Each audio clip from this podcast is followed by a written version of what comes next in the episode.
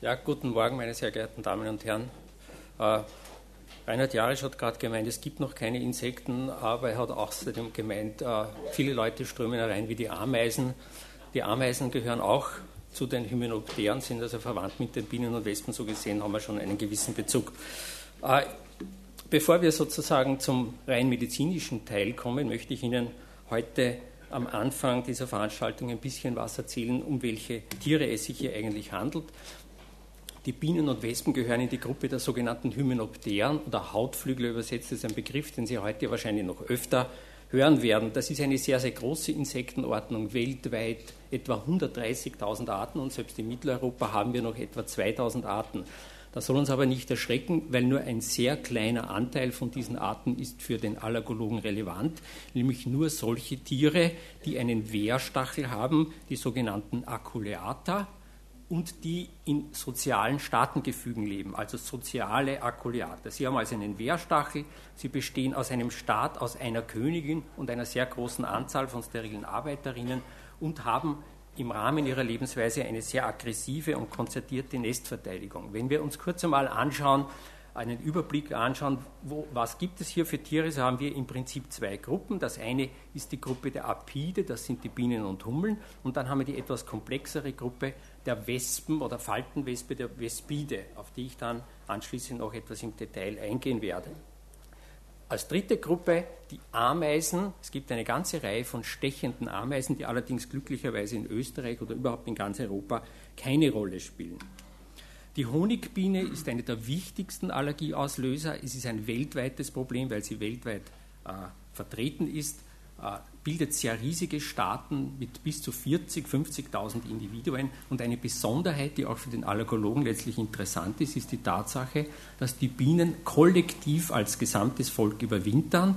Die Populationsdichte bleibt sozusagen über das ganze Jahr in etwa gleich und es bedeutet auch, dass Stiche schon im Frühjahr häufig sind, also an solchen Tagen wie heute, wenn es ein bisschen wärmer wäre.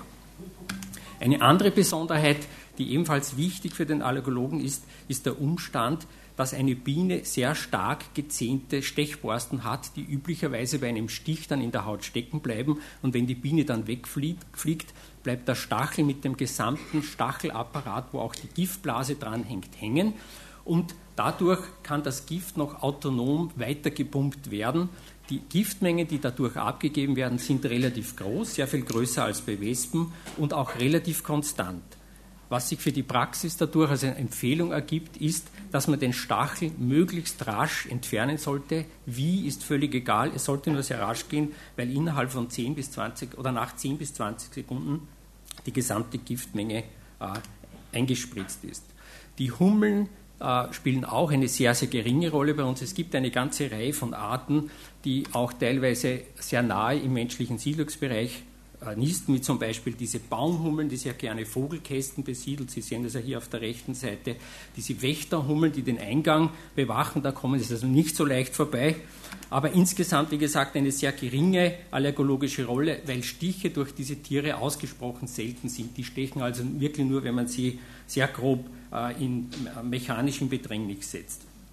Gelegentlich kann es allergische Reaktionen geben, bei Bienenallergikern, weil es Kreuzreaktionen mit dem Bienengift gibt. Interessanterweise sind in den letzten Jahren auch seltene Fälle von echten Hummelallergien beschrieben worden, wie das zum Beispiel bei Arbeitern in Glashäusern vorkommt, wo die Hummeln angesiedelt werden zur äh, Bestäubung der Pflanzen, zum Beispiel Tomatenpflanzen. Äh, die Wespen sind insgesamt in Österreich die wichtigsten Allergieauslöser. Das hängt ein bisschen davon ab, wie hoch die Imkerdichte ist und welche relative Rolle die Biene spielt. In Ostösterreich, etwa im FAZ, im Floridsdorf Allergiezentrum, dem Zentrum, aus dem ich komme, macht das etwa 75 Prozent der Fälle aus.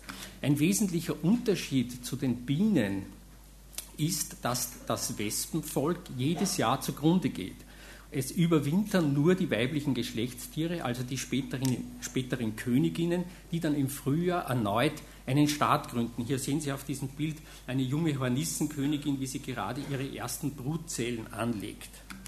Und äh, für die Praxis ist das wichtig, dass das Volk eben erst im Laufe des Jahres anwächst und die höchste Abundanz der Wespen haben wir daher typischerweise im Spätsommer und im Herbst. Ein anderer biologisch wichtiger Punkt, der auch dann medizinische Konsequenzen hat, ist der Umstand, dass die Wespen selbst zwar Vegetarier sind. Sie sehen also hier eine äh, adulte Wespe auf, eine, auf einer Efeublüte Nektar und Blütenstaub sammeln.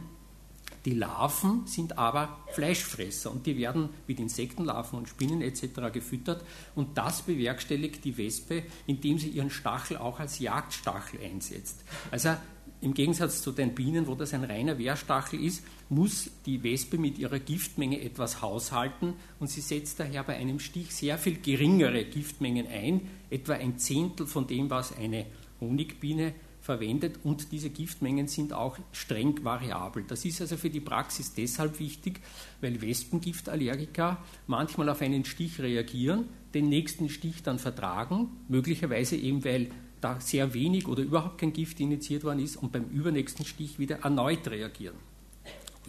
Der Stachel bleibt bei den Wespen nicht hängen und sie können daher auch mehrmals hintereinander stechen. Die Kurzkopfwespen ist eine weitere, nein, Entschuldigung, jetzt die, die, die wichtigste Gruppe innerhalb der Wespen sind die Kurzkopfwespen aus der Gattung Vespula. Äh, sie werden oft, oft auch als Erdwespen bezeichnet, wie Sie hier sehen, äh, weil die äh, sie primär ihre Nester in der Erde anlegen. Es gibt in Österreich zwei wichtige und häufige Arten. Das ist die deutsche Wespe, Vespola germanica, und die gemeine Wespe, Vespola vulgaris. Und insgesamt ist diese Bedeutung, die allergologische Bedeutung deshalb so groß, weil diese Vespula-Staaten sehr, sehr groß werden können. Bis 5000 Jahre Einzelfälle, sogar 10.000 Arbeiter große Völker. Sie sind auch außerhalb des Nestbereiches durchaus aggressiv und sie haben eine weitere Eigenschaft, die sehr unangenehm ist, nämlich dass sie auch zur Ernährung ihrer Larven auch äh, menschliche Nahrung, etwa Fleisch oder Wurstwaren, einsammeln. Sie sind daher also regelmäßig in der Nähe des Menschen anzutreffen. Äh, die Langkopfwespen, das ist eine weitere kleine Gruppe von Wespen, wo es auch mehrere Arten in Österreich gibt, die allerdings allergologisch wenig Bedeutung haben, weil das sehr kleine Völker sind und weil diese Tiere wenig aggressiv sind, nicht an menschliche Nahrung gehen und daher Stiche nur sehr selten vorkommen. Explizit hervorheben möchte ich noch die Hornisse. Äh, die Hornisse ist im Prinzip nichts anderes als eine große Wespe, ist also sehr nahe mit diesen anderen Wespenarten verwandt. Auch die Allergene sind sehr ähnlich und äh, sehr stark kreuzreaktiv. Insgesamt ist also die allergologische Bedeutung der Hornissen relativ moderat, einfach weil Stiche, vor allem sequentielle Stiche, relativ selten sind. Auch die Hornissen sind außerhalb des Nestes nicht aggressiv und gehen auch nicht an die menschliche Nahrung. In der Praxis zeigt sich, dass allergische Reaktionen nach Hornissenstichen zumindest bei uns fast ausnahmslos auf einer Kreuzreaktivität äh, mit Vespola-Gift äh, beruhen und daher auch Vespola-Gift sowohl für die Diagnose als auch die Therapie von Hornissenallergien sinnvoll eingesetzt werden können. Es gibt aber auch gewisse Hinweise, dass Hornissenstiche möglicherweise mit einem besonders hohen Risiko für schwere Reaktionen assoziiert sind. Ganz zum Schluss noch eine weitere äh, Wespengruppe, die sogenannten Feldwespen aus der Gattung Pulistes.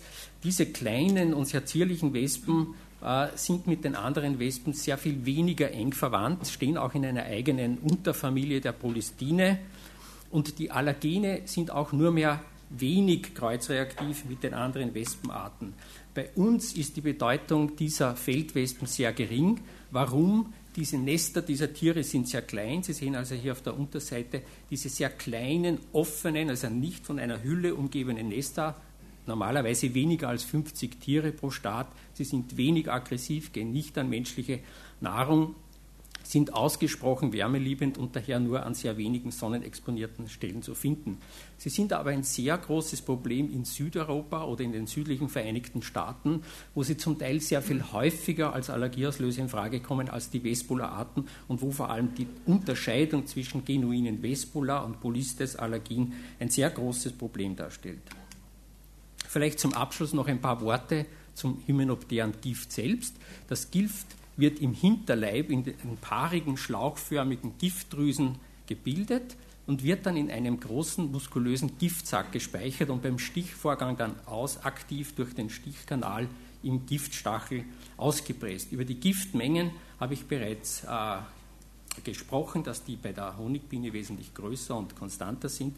Vielleicht noch ein Wort zur Gewinnung des Giftes, das wir für die Diagnose und Therapie einsetzen. Bienengift kann sehr einfach in Reinform durch Elektrostimulation gewonnen werden. Die Gewinnung von Wespengift ist wesentlich aufwendiger, äh, weil die Extrakte äh, aus Giftsäcken gewonnen werden, die man erst vorher mühevoll aus den Tieren herauspräparieren muss.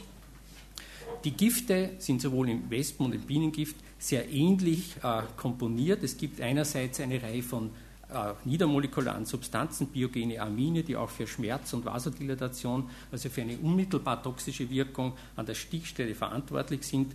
Den Großteil des Trockengewichtes machen äh, kleinere Peptide aus, zum Beispiel Melithin oder Apamin im Bienengift, verschiedene Kinine im Wespengift. Die sind primär die toxischen äh, Komponenten, die zur Hämolyse führen, die zytotoxisch, neurotoxisch äh, fungieren. Es gibt dann eben auch Substanzen, die eine direkte Mastzelldegeneration herbeiführen können. Und schließlich gibt es eine Reihe von Proteinen wie Phospholipasen, Hyaluronidasen, die ebenfalls teilweise zytotoxische Aktivität haben, teilweise als Spreading-Factor wirken. Und unter diesen Proteinen finden wir auch im Wesentlichen die allergenen Komponente in den Insektengiften. Diese Tabelle soll Ihnen nur ganz kurz veranschaulichen, wie giftig die hymenopteren Gifte eigentlich sind. Und was ich hier herausgreifen will, ist eigentlich nur, äh, ich will Ihnen zeigen, dass die äh, verschiedenen Gifte der Hymenopteren in etwa eine vergleichbare Toxizität haben. Es ist keinesfalls so, dass das Hornissengift, das einer unrichtigen landläufigen Meinung zufolge besonders giftig sein soll, giftiger wäre. Im Gegenteil, es hat sogar eine etwas geringere Toxizität, zumindest bei Mäusen. Wie schaut es nun aus? Äh, was hat das für den Menschen für eine äh, Bedeutung im Falle von Massenstichen oder multiplen Stichen? Wir können davon ausgehen, dass Schmerz und eine moderate Lokalreaktion auch bei Einzelstichen mehr oder weniger obligat durch diese toxischen Komponenten auftritt, dass wir aber systemische Effekte erst ab etwa 50 Stichen erwarten können. Hochgerechnet von diesen Mausmodellen kann man davon ausgehen, dass bei Erwachsenen die tödliche Dosis oder potenziell tödliche Dosis erst bei vielen hundert bis über tausend Stichen erreicht wird. Es gibt auch eine Reihe von dokumentierten nicht letalen Verläufen, etwa 200 Bienenstiche, die Erwachsene überlebt haben, oder 800 Bienenstiche, die bei Kindern äh, äh, zu, zu keinen fatalen Folgen geführt haben. Die Hauptursachen solcher massiven Intoxikationen sind übrigens ein akutes Nierenversagen infolge der ausgeprägten Hämolyse und Rhabdomyolyse. Es können auch Hirnnekrosen und Gerinnungsstörungen auftreten. Und im Gegensatz zu den allergischen, fatalen allergischen Reaktionen, die in einem großen Teil der Patienten innerhalb von ein, zwei Stunden zum Tode führen, tritt der Exitus bei Intoxikationen üblicherweise erst mit einer Verzögerung von einigen Tagen ein. Ich bin damit am Ende und danke für Ihre Aufmerksamkeit.